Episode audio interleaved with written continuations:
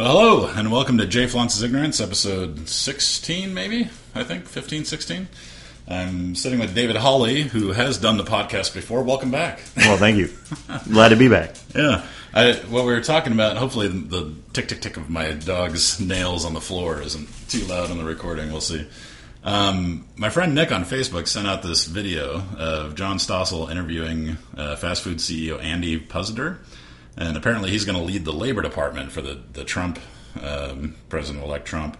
And um, it's a really good video, and I'll put it at the top of the show notes. And it makes the case for uh, free market capitalism being the way to pull people out of poverty. Yeah, and um, I, I agree with free market capitalism, and it does a lot of good. And over the course of mankind, I think it has done a lot of good. What I worry about is free market capitalism and the future of work dynamic. So um, when I think about the the future of work, and I think about the fact that 95% of us used to be involved in uh, gathering food. We were all a hunting gathering society, and over hundreds of years now, only 2% of us, I think, are involved in actually producing food at the source. And then I think about like the transportation industry, and I think, okay, uh, with self-driving cars and the technologies that are are starting to gain traction and, and, and are driving around California by themselves already. And I saw a cool European video. I don't know if you saw this of a, an entire convoy of semi trucks driving all the way across Europe, uh, fully autonomous. So they got helicopters chasing them, video, video, doing video of the entire thing. But these these semi trucks are crazy because it's like a slow motion uh, uh, serpentine pattern where they all get out on the road and then they go really tight because they can uh, draft each other for better fuel efficiency. Sure. Yeah, and they're, but they're on public interstates and public roads and things, um, making these walls basically of automated uh, machinery running down the road. So I, I think like over the, the the course of human history, there were there were large percentages of us. I don't know what the stats are that we're involved in transportation, right? Like the goal is to get thing from A to B, and we've got you know four million, I think it is, uh, professional drivers in the just the United States today. The and most common occupation, right? Driver. Is it? Yeah. yeah. For an American, I believe it's the most common occupation is something with driver. Not necessarily a semi truck driver, but driver of some sort. Right. So any driver whose goal is to transport things from point A to point B, um, I think in my lifetime, I'm 41. What am I? I'm old. I think I'm 41. And I think in my lifetime, the future of work means that the number of people involved in the transportation industry is going to uh, drop precipitously uh, due to this technology, right? So I think it'll take fewer and fewer people to move everything we need to move. Absolutely. point A to point B. So it's definitely going to drop. Uh, the question is whether or not you can eliminate where the inefficiency is, right? There's a job there for driver right now. And how far do you have to go to eliminate that? Well, the technology is already there. I mean, we're seeing these videos like the one you mentioned in, in Europe where a truck driver can be replaced by an automated system. And maybe it's not complete yet. We still don't know. You know, truck drivers has many more responsibilities if you're talking about a semi truck driver than just driving. It includes caring for the shipment, unloading the shipment. They do a lot of things besides driving the truck. Oh yeah. Um, and I'd have to get a truck driver on here to talk about that because obviously I don't drive trucks, so uh, I'm not the most educated in that. But the question then becomes how many regulations affect the truck driver? Because when we're talking about the minimum wage, we're talking about a regulation, something that's not going to change very easily.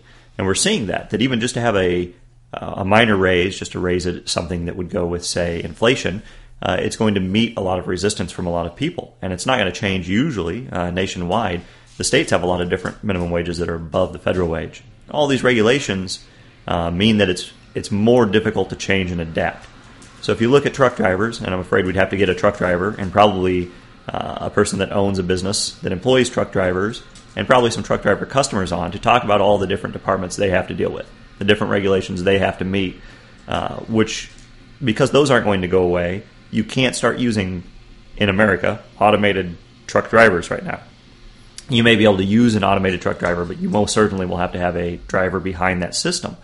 And is that a good thing? If I have a uh, technological innovation where I can get rid of that driver and be way more efficient, why uh, why do I have to comply with these regulations that are then terribly inefficient? Uh, what if I can reduce CO2 through these innovations, but I no longer can do so with the because of the regulation the way it is? Uh, is it better to approach this from a non government means, start my own innovative company uh, that pays more than the minimum wage if I want to raise the minimum wage? That's the question that I'd ask. You, you can look at the minimum wage, and I can't disagree that minor increases in the minimum wage are economically beneficial on a whole.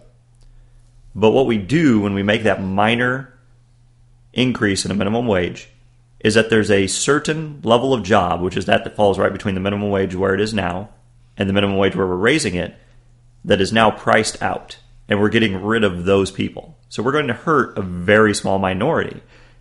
And a small increase overall will be beneficial. But can the government sit there and make the choice to hurt a minority of people for the overall benefit?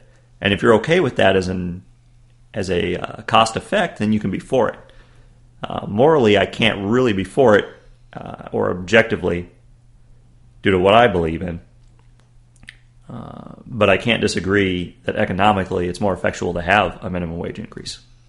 Yeah, like, like, I think the big picture is, and Andy Puzder in this video makes the argument that look, it, it takes me longer to open a, a Hardee's restaurant in California than it takes me to open it in Siberia, and that's insane. And you're strangling the business community, and you're stopping people from creating jobs, and you're stopping economics from working to bring people out of poverty, right? And I, I agree with that. Broadly speaking, the the concern that I have is if we look, you know, at the long term picture, and we look at how more and more jobs are being eliminated over time, right? Like fewer and fewer people with tech plus technology can do the work that we all value as a society.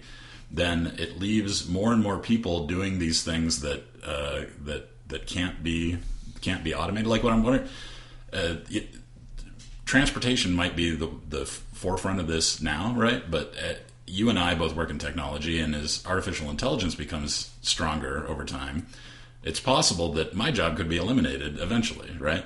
Well, and, your job, hmm? your job's been eliminated several times, but you innovate, you advance, and you evolve, and you find. I've been doing Perl different for things twenty years. I've been doing Perl five for twenty years. I would, don't, would you compare nothing, when when you when you started in the applications that you were building? Yeah. How do those compare to what you do now?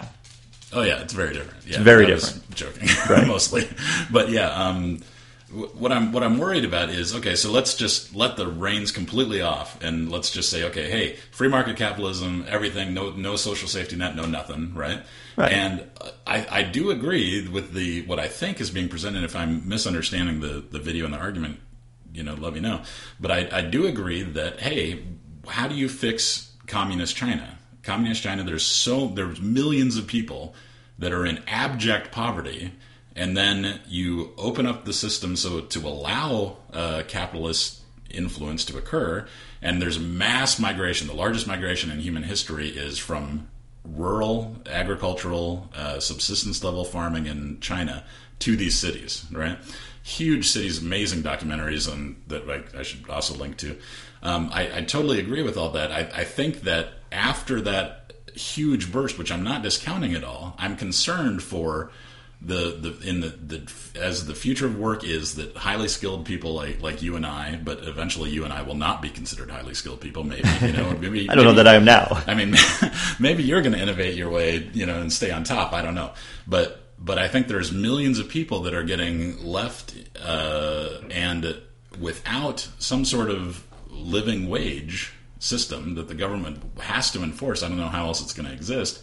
I don't see how um, the the people who are controlling the corporations aren't pushing. The people at the very bottom aren't getting squeezed to death. Like they're getting so, blood squeezed out of them. They can't afford health care. They can't afford like a. So right. it seems to me like there needs to be a bottom stop if we're going to run our society in this in the free market capitalism way. Great. Okay, that's going to work for lots of us, but it's not going to work for all of us. And the people that it doesn't work for, that's the part that I worry about.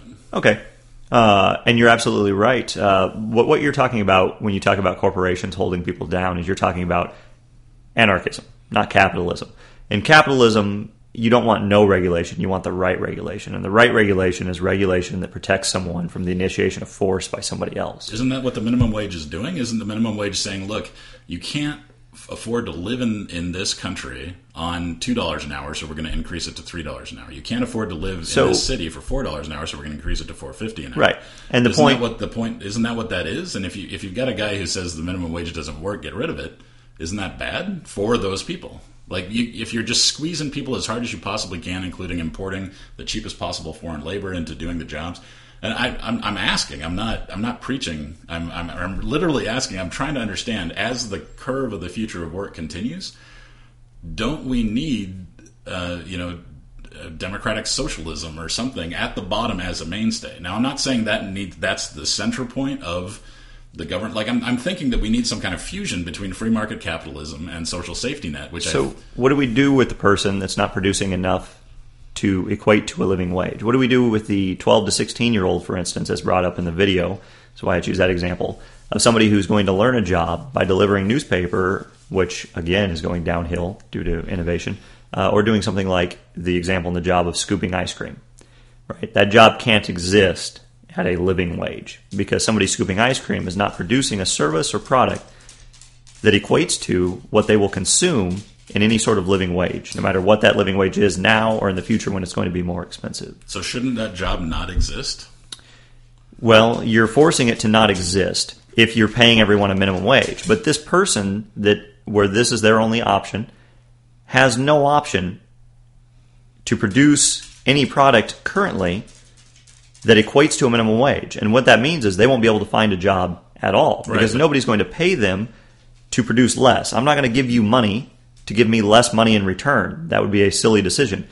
So if we do have the minimum wage, at 12 I can't get a job, at 16 I can't get a job, and if I haven't got a job, maybe I've learned in other ways, but if I've learned in other ways, I'm innovative enough that I wouldn't have needed a minimum wage in the first place. We're talking about somebody that does, right? Somebody that would be forced out by the system were it not for the minimum wage. And when I get to 18, I will have never had a job before. So I still won't have any skills that will allow me to produce a service or product that's worth a minimum wage.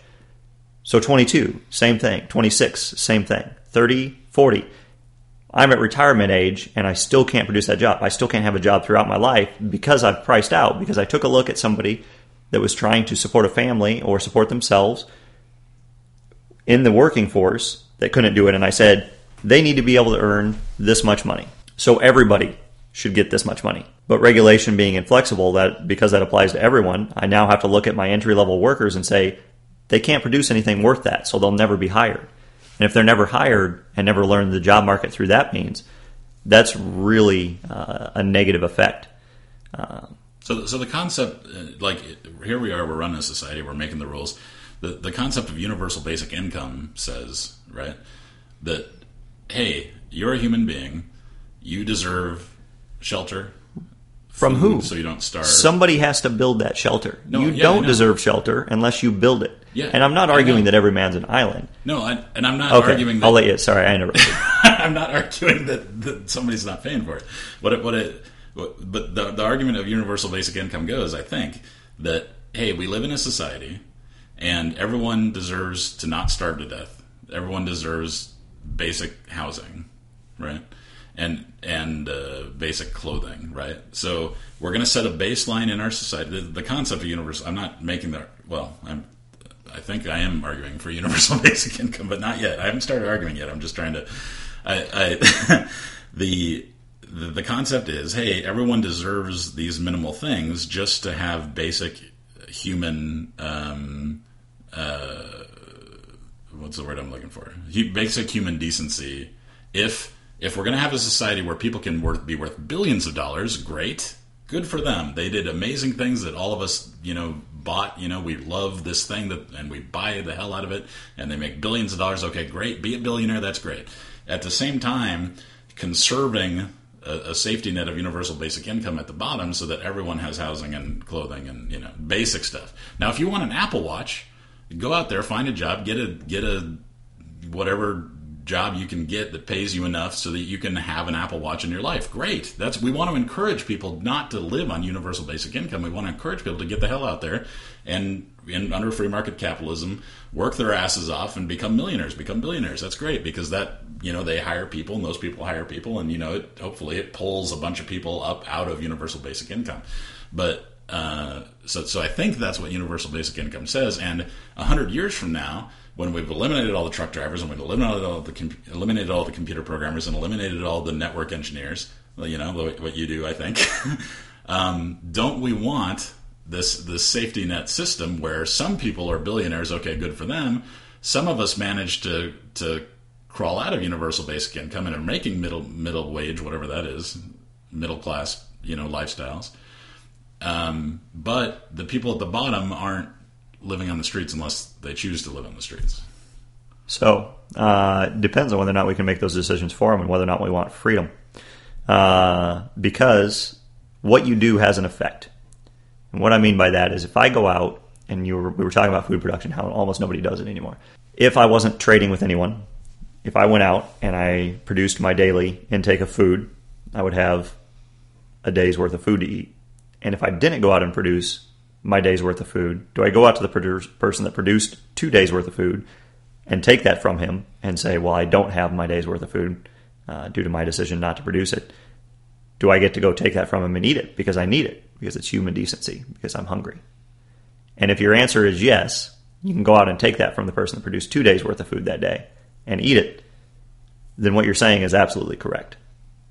But if you don't believe that that's a good idea, then what you're saying is not correct we live today in a society, like you said, where we only have a small percentage of people producing food. I don't know what that is. Because we've innovated to such a level, we've automated to such a level, we have massive, beautiful things like combines and distribution systems. Uh, we have some horrible things that have come out of that as well. Uh, we can talk about, you know, all the evil of Monsanto and that sort of thing. But we don't really have a need to go out and produce food anymore because whatever we do for a service, we have innovated to such a level in food that whatever we do for a service or product, we can easily trade for what we need for the day's worth of food. So that's that's a decision that's out there. Well, I think the argument you started with is a it's it's a matter of freedom. Should should by under force of under threat of violence, which is what how the government does everything, right? Right. Under threat of violence, they have the guns, they have the jails, they'll put you in the jails, they'll you know whatever. Under the the fiat governmental system. This is the I think anarcho argument uh, that hey, government is forcing people to do things. You shouldn't force people to do things. You should let people live in freedom and do what they want to do, and have the free exchange of um, of voluntary or, uh, organization, voluntary association, voluntary. Everything is I'm deciding to do this because it's mutually beneficial, or this one's beneficial only to me, but you go along with it for whatever reason.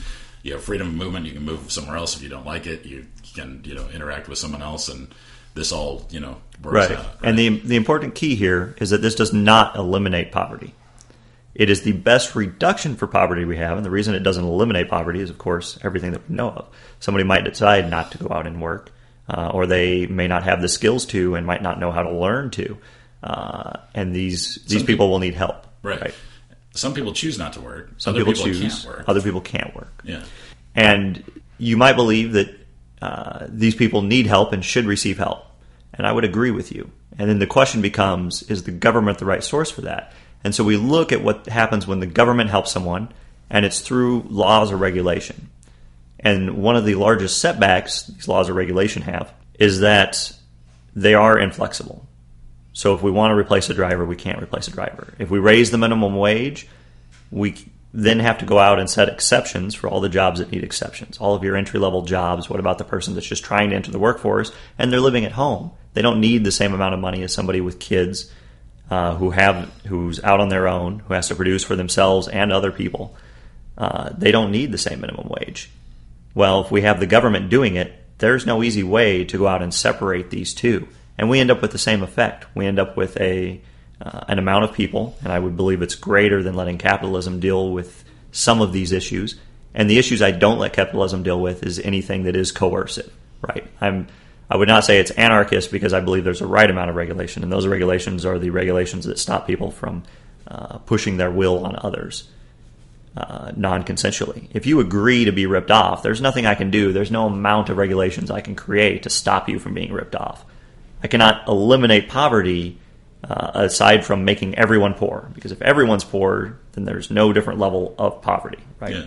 If my poverty is explained as the lowest 33% of society or whatever I might explain it as, um, if I make everybody the same level, then it doesn't matter. But that level is going to have to be zero because somebody will find a way to get rid of what they have and be in poverty. So, and I, and I think neither one of us likes communism or socialism writ large, right? Like when you have central planning, planning absolutely everything, I think those societies suffer, and the people in those societies suffer because top-down planning, broadly speaking, for you know decisions that can be handled with a capitalist system d- doesn't work. It doesn't work. It just fails, and that's and I think China proved it again. You know, I think China. It works great for the people making the decisions. Oh, sure, yeah, yeah. Till they're hung. I mean, you know, but Right. Yeah, the Communist Party leaders are doing fine. Right. And the, the bribes that my buddy in China has to pay to multiple levels of the government, you know, that works fine for those guys that are getting the bribes. right. Okay. Communism would work fine if I was in charge of it for me. Right. Absolutely. Yeah, absolutely. Okay, so neither one of us likes this top-down central planning kind of thing. But what if there was a universal basic income? And I haven't done my research on UBI, so I'm probably talking either stuff that's well established or I have no idea what I'm talking about. But what if the system was something like this and my ignorance is total? That's the name of the podcast, Jay Flounce's Ignorance. My universal basic income. What if it worked like this?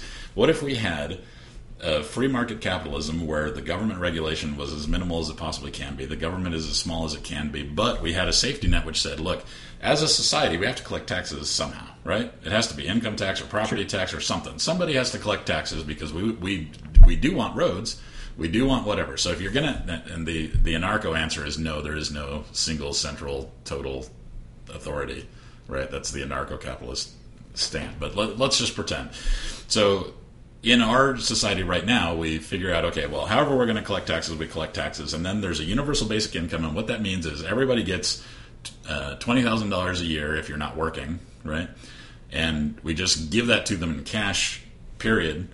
And they can spend that cash however they choose to, to do it. So they're spending that cash in a free market way, right? Because everybody who's trying to sell them stuff, everybody is competing to sell them the stuff that they want to buy, right? So the, the capitalist engine is still the receiver of that twenty thousand dollars a year for whatever. But you know, if I'm if I'm brain damaged and I can't program computers anymore, and I haven't figured out another way to make income, and then the society as a whole is going to give me twenty grand a year cash that I can spend however I, I choose to spend, or however my caretakers choose to spend it. Is is that insane? I assume this stuff has been Well- debated for hundred years, and So- I just don't. I haven't done the research. So the nice part is, I think we have to look at where it does happen, right? You have to get as close as you can and take a look at that. Unfortunately, we don't live in a vacuum, so that's not going to be the only variable between uh, differences in, that we study, right? We can't go take a look at um, a more socialist basic necessities or given area where there aren't giant differences, which is a problem. Uh, Russia, China, um, that sort of system has many other variables, which Well, unfortunately those, produce these are negative. central planning systems. These are top down. Everything is centrally planned. You have to get a permit to do anything. I think. And eventually, the Right. control is going to have to seep into that because um, what you have today is you have the most resources that we've ever had before, as far as learning and innovation goes, which has always been uh, the challenge in becoming successful. Never a specific product. We talk about, you know, what are the problems with uh, low reserves on oil and that thing. Well, it doesn't matter. We've always been fueled by innovation, and we'll find something to replace that. Um, today, if I'm entering the job market, I have the internet and I have the Khan Academy and I have access to all sorts of news and communication and things that I've never had before. Uh, if I can't be successful in that, uh, I will never be successful. It is far easier than it ever has been prior to this to be successful. As far as uh, the only the only thing that gets in my way more than has ever had been before is regulation. Yeah, and, and, and we're talking about like you and I work in the tech sector, so you know we're very you know curious, uh, problem solving kind of let's dig in and figure out this technology stuff, self learning kind of people, right? Like we Right. we're like, oh hey, let's dive. Hey, it's a toy. Let's figure out how the toy works and let's disassemble the toy and then let's So- you know find someone who wants to pay us money to play with this thing. But even if you're not technologically savvy, even if you want to do something in, say, growing food, uh, you have more resources now than you've ever had before. The unfortunate thing is, um, if you can't be successful with the resources that you have today, you won't be successful with twenty thousand dollars a year. Oh yeah, and I don't think anyone is saying that universal basic income is success. What what I think I think the argument that I'm making, and I'm uh, the the argument that I'm making is I think society long term, as we have more and more uh, jobs eliminated through technology, which I think is great. I mean, I'm a technologist. I love fancier technology, whatever. But as we leave, uh, as we keep eliminating jobs, it's true. These people should get educated and retool their skills and all that. That is true, but not everybody's going to make that jump, right? And generation, generationally, not everyone's going to make that jump. So, um, No, but you can't make everybody make that jump. Even giving them twenty thousand dollars a year will not make them make that jump. I'm not. I'm not saying that twenty grand is to make them make that jump. I'm saying that's so they're not starving and homeless in the street. Twenty thousand dollars a year won't stop that either. Well, whatever the number is, whatever the number of taxation, like no number will stop it. The higher the number goes, the less effective the number is. And the lower the number goes, the sooner we reach the area in which it's not stopping it. So what you're saying is, as soon as I try to give everybody twenty thousand dollars a year, the prices of everything is going to go up because everybody knows that everybody has twenty thousand dollars a year. Is that what you're saying? For one, yeah. If you're giving everybody $20,000 a year, $10,000 a year probably becomes the minimum housing. Minimum. Now, if I've spent $11,000 on something other than housing, I'm still homeless.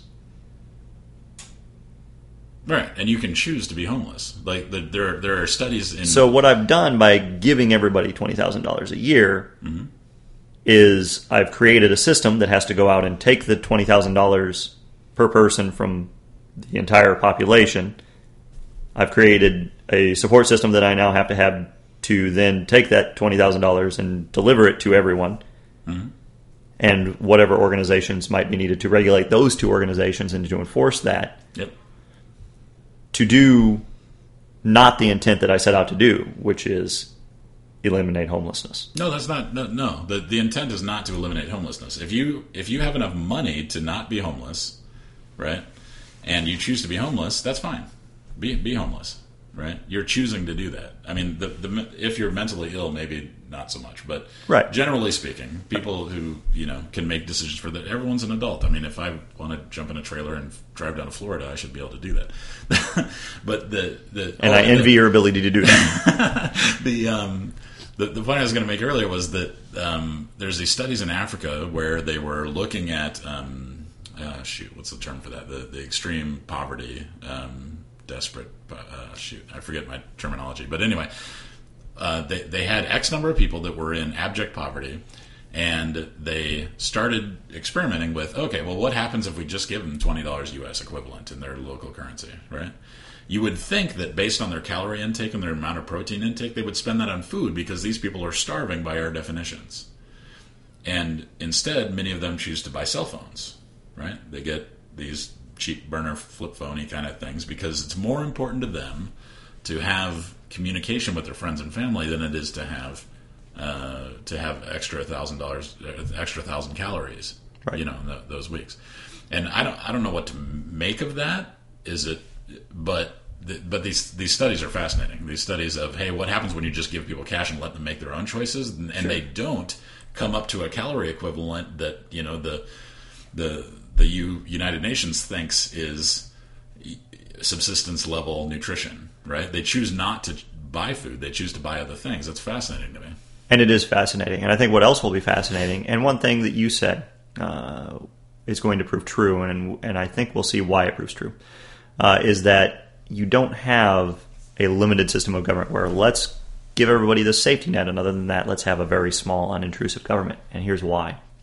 If we don't have it today, you're saying, or it can't be done. It, it has never been done, and I'll tell you why it's never been done. In my theory, uh, first we got to take one step uh, back, which is look at uh, let's look at where the minimum wage is about to go up, and let's go ahead and let them raise the minimum wage specifically at a state level and see what happens. We'll be able to measure the effects if uh, a lot of the uh, requests go through, uh, like in California, to raise the minimum wage to fifteen dollars. And if we don't do it federally, if we let it happen at a state level, we can take a step back and we can measure the impact of that. oh yeah. We can see exactly what happens, and that's a great thing, not a bad thing. Oh yeah, our laboratory of democracy. If we would let states make lots of decisions, and they were making lots of decisions, wouldn't it be great if we could see whether or not stuff worked in this state? Because then other states could look at that state and go, "Oh, hey, that worked for them. Let's do it."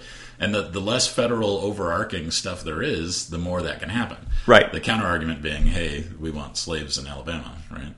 Right. So don't don't live in Alabama, and I understand that's more Well, difficult for somebody, especially if they're a slave, to get out.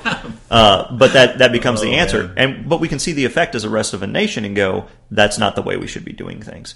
Uh, unfortunately, that does require mistakes. Right. I'm making both arguments. I'm Right. arguing that hey, feds stay the hell out of it, and I'm also arguing that hey, feds, slavery is awful. Get the hell involved and pass things across the entire nation. You know what I mean?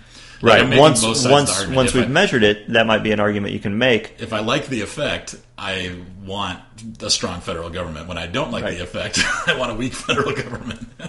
Exactly. If you were the one making all the rules, a Yeah. strong federal government would be excellent. Hell yeah! I don't know why no one We- votes for me for president. we won't see, unfortunately, uh, the other side of it. We- So we will see what happens when the minimum wage is raised uh, quite uh, an absurdly high amount at one time. Right? We won't see when it. And some of the states' plans are to jump the minimum wage uh, over years, which I would, as from an economic effect, I would agree with much more than a single uh, jump. However, we're going to be able to see the effects, and we're going to be able to measure them and take a look at them, and we're going to see also at the same time uh, the negative of the regulation with that it's inflexible. What we won't see, unfortunately, is any other state trying a taxa- taxation method that's different than what we do now, which is the coercive taxation. And I'm not saying that a voluntary tax is necessarily the way to go, but we'll never be able to test it. And even if we could test it at a state, we have so many coercive taxes from the federal government, we'll never know what the effect would have been of the government offering services. And if you want to pay into those services, you pay into those services. Um, we have only one option that we can measure, and that's coercive taxation. So, from a realist standpoint, whether or not I agree with it, we have to treat every change in the system as though it's going to continue with a coercive taxation. So, so I know nothing about minimum wage increase things that are in progress. I, I don't have any idea if there's a national effort or state efforts or whatever. I don't know any of that. The the the universal. So I think on UBI we can go into um, minimum wage stuff if you want to inform me on what the debate is, and then we can talk about that. But on the the previous version of this, a universal basic income argument, I, I think what you're saying is that that can't work. You're, you're, no, So- what you're saying is that I'm not going to get the result I want. The result I want is people can have food, and I, I don't know if it's twenty thousand or whatever Right, it is, right. but whatever Some that number. number is, there's a number. Right. You can have food, you can have shelter, you can have basic clothing. Um, that's universal basic income. And if I decide to quit my job tomorrow, I can go on UBI tomorrow and make way less money than I'm making now, but I don't have to work, kind of thing. Right. So, welfare and food stamps and, and UBI aside, because that would be very theoretical, right? Because we don't have anything close to that in our Oh yeah, system that no, we can I'm, measure. I'm proposing that. Hey, So, shouldn't society minimum wage work this way? fairly close to that as a thing that we can discuss. So minimum wage, I, I said I was going to get to why the systems that enact these things have to be all controlling. So I raised the minimum wage to fifteen dollars. Nationwide, are we talking? What are we? No, talking? in a state, in a in some area, Okay, so whatever it might be. California, minimum California wage is 15 bucks. raises the minimum wage to fifteen dollars. Gotcha. Suddenly, all of my we'll just use the the arguments that are uh, that are out there. They might be cliche, but suddenly my fast food cashier is now more efficient as a machine because if I can pay a tech seventeen dollars to operate three machines. Doing cashier at McDonald's, Yep. it's better than hiring three $15 workers. Exactly. Did you see the Amazon store that's that has no checkout? I, I saw the video on it. I uh, It's interesting, not actually open open yet, but right? Interesting video. I would definitely try it. Yeah, I would. Um, so, stores will then begin to eliminate cashiers at the Yeah, at the McDonald's, right? The future of of shopping uh, And they may do that anyway. grocery stores. Yeah. But my intent with this minimum wage law was to make sure that everybody could afford a living wage. Yeah. And even fifteen dollars an hour in some places in California would argue is definitely not a minimum wage Right. or a living wage. But Right. uh, that aside, as the state, if that's my intent, I now take a step back and I look at it and I go, Right. Joe, Bob, and Sue all got fired from their cashier jobs. This is unacceptable. What do I do? I create a law that says you have to have a person there at that cashier. Oh yeah, we both agree that's awful, right? And that's awful, but you have to do it if this is your intent and you're going to set out to achieve that intent. Well, Otherwise. So you've done nothing. You've actually taken a step back and hurt the three people that you were trying to help the most. Right. You've hurt them directly. And it's With always, your law. Yeah, and it's always going to be a percentage of those things, right? Like anytime you bump that minimum wage, there's always going to be a certain number of jobs that go away because they, they are automated. Right. and you're accelerating the future of work curve that I keep talking about. And then there's the people that their jobs couldn't be eliminated and they were helped, right? They were helped on their level, but now the business is not economically viable and the business shuts down and now it's gone. Or it turns out that you could pay them $15 an hour and the company's still making tons of money, so there's no effect at all, right? And so now those people are way better off because they're making $15 an hour for doing a job that is very profitable overall, right? And the CEO had to take a pay cut of So- 2% off of his salary. So from a government level, it's coercive, and there therein lies the issue that who gets to decide uh, where that line is, who gets helped, who doesn't get helped. Right. Yeah, if you make the anarcho argument, that, that then the anarcho argument is there is no such global network of decision. I mean, that does not happen. No one top down is deciding anything. That's the anarcho argument, right? That would be anarchy. I would say that top down, we, we come together with a group of uh, universally shared values, and that is that initiating force on someone else is wrong. Yeah, and so I would say that's not anarchy because I do believe in a level of regulation. I believe those regulations and those laws stop you from initiating force on me. So let's let's take the example that we're dealing with uh, earlier, which was automated truck drivers. Yeah. My, what sorry, happens? My, my, my very first podcast, podcast episode zero, is a three hour conversation with an anarcho capitalist. Okay. So I, I'm probably slaughtering all of his concepts I'm getting them all wrong, but I, I re listened to it a couple months ago and I was fascinated again by the conversation. So sorry, go ahead. No problem. But I, I don't want anarchy, and why I don't want anarchy is let's take that automated driver system. So you were talking about in Europe how I can have trucks drive right in a line, right? Well, I don't. drafting I, off. Of I think other. that was a one time permit that Sure. a bunch of countries gave in the EU. Yeah. right, right. Uh, but it this was technologically possible, Apparently it worked, yeah. right? So if in America I start to allow trucks with automated driving systems, as the trucking company competing against other trucking companies, mm-hmm. what if I go out and I hire a fleet of trucks that's running the interstate so consistently, your trucks that are not part of my fleet running nose to nose can't get in? Right, yeah. right? There needs to be a law against that if such a thing were to happen. And it may not be as specific as that. I'd want it to be as general, but that if you are running your trucks in such a way that you are denying use to anybody else, or if you're running any sort of vehicle in such a way that you're denying uh, the use of the road to somebody else, Right. that that needs to be regulated. Yeah, that's what So antitrust that's- is. I right. Thought. I thought these are antitrust regulations to Close. to, to break up. Uh, this would be between businesses. Antitrust, I believe, would be between businesses to keep other businesses out in another sector. I don't. Well, I'll that's have to go back and doing. look They're blocking the other trucks, right? They're they're making their competition unable to use the public road. Right. I believe in a certain level of regulation, but that regulation is always to protect from the initiation of force, such as the the blocking of the road.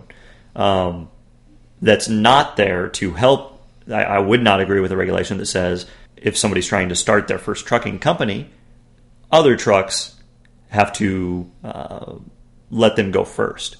Right? If you have 10 trucks, you have to let the truck with one go first because I want to help the guy with one truck get into the business. That's not a good regulation.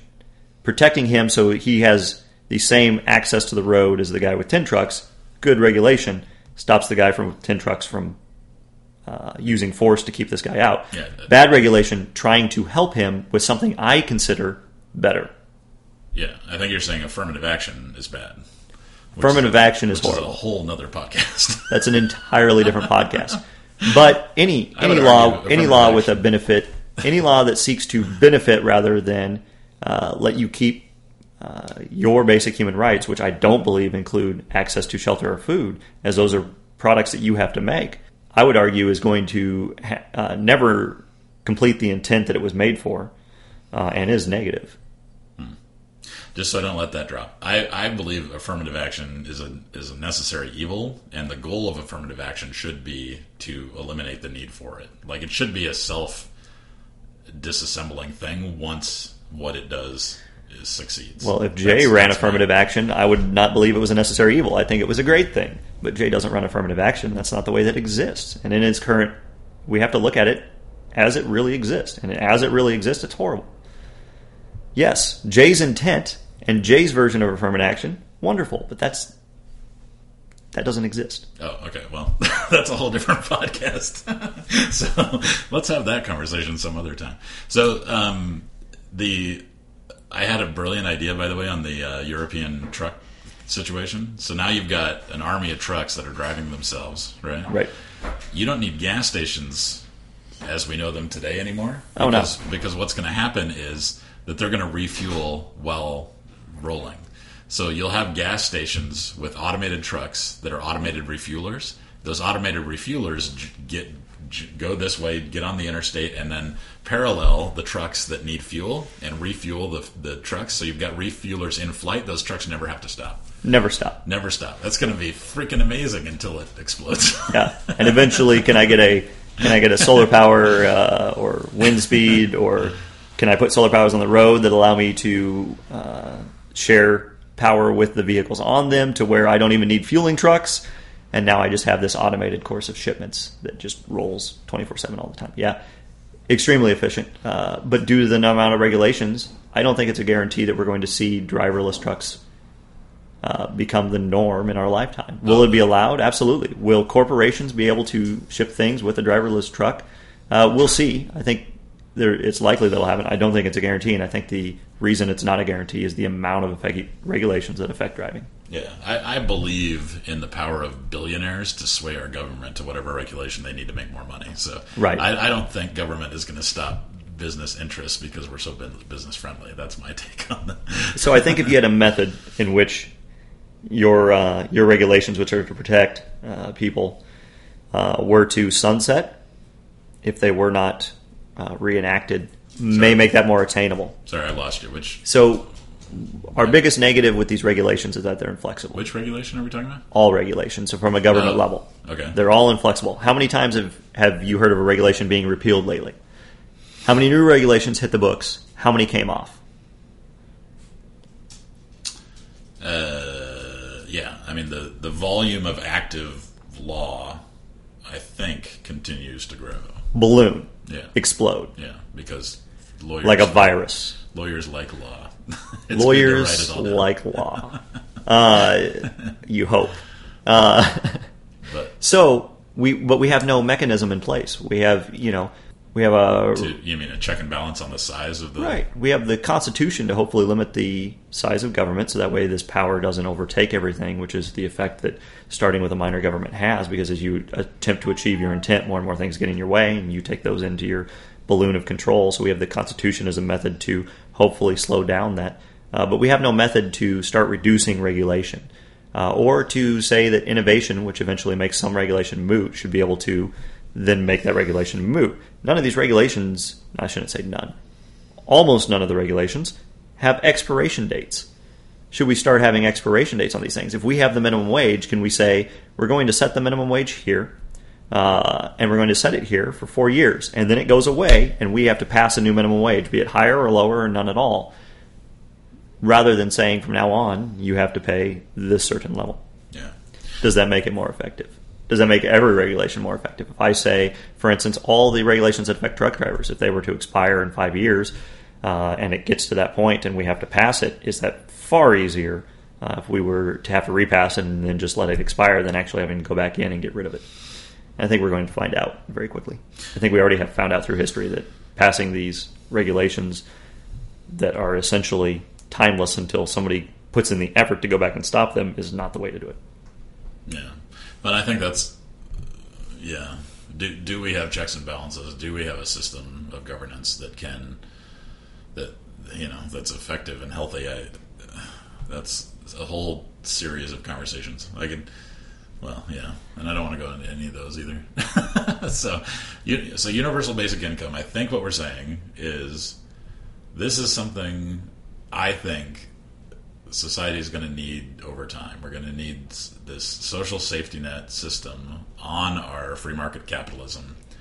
You're saying that that can't work, even if that would be a good idea. It it, it can't work because what happens is you're just flooding a baseline of money in, which drives up prices for all those things. I think that's what you're saying. Did I recap that correctly? Absolutely, yeah. we can we can see people that through inheritance, uh, through their their families, money and power, are given far more than twenty thousand dollars, and we can see that there's a good portion of them that are not only not successful, but that have required further assistance after that. There's no limit to the amount of assistance I can soak up. if you let me soak it up. And if you start uh, to give a baseline of work, everybody that could uh, otherwise produce what they needed that now can live on that $20,000 goes and lives on it. Uh, unless they have some internal motivation and will to work, in which case they never needed it in the first place. Well, see, I mean, I have days where I hate my job, and I would be like, "Oh God, I would love somebody to pay me to do nothing." Oops, I just thumped the table, which I. I saw it on the uh, recording. There, it's a giant Oh, yeah, line of the big death.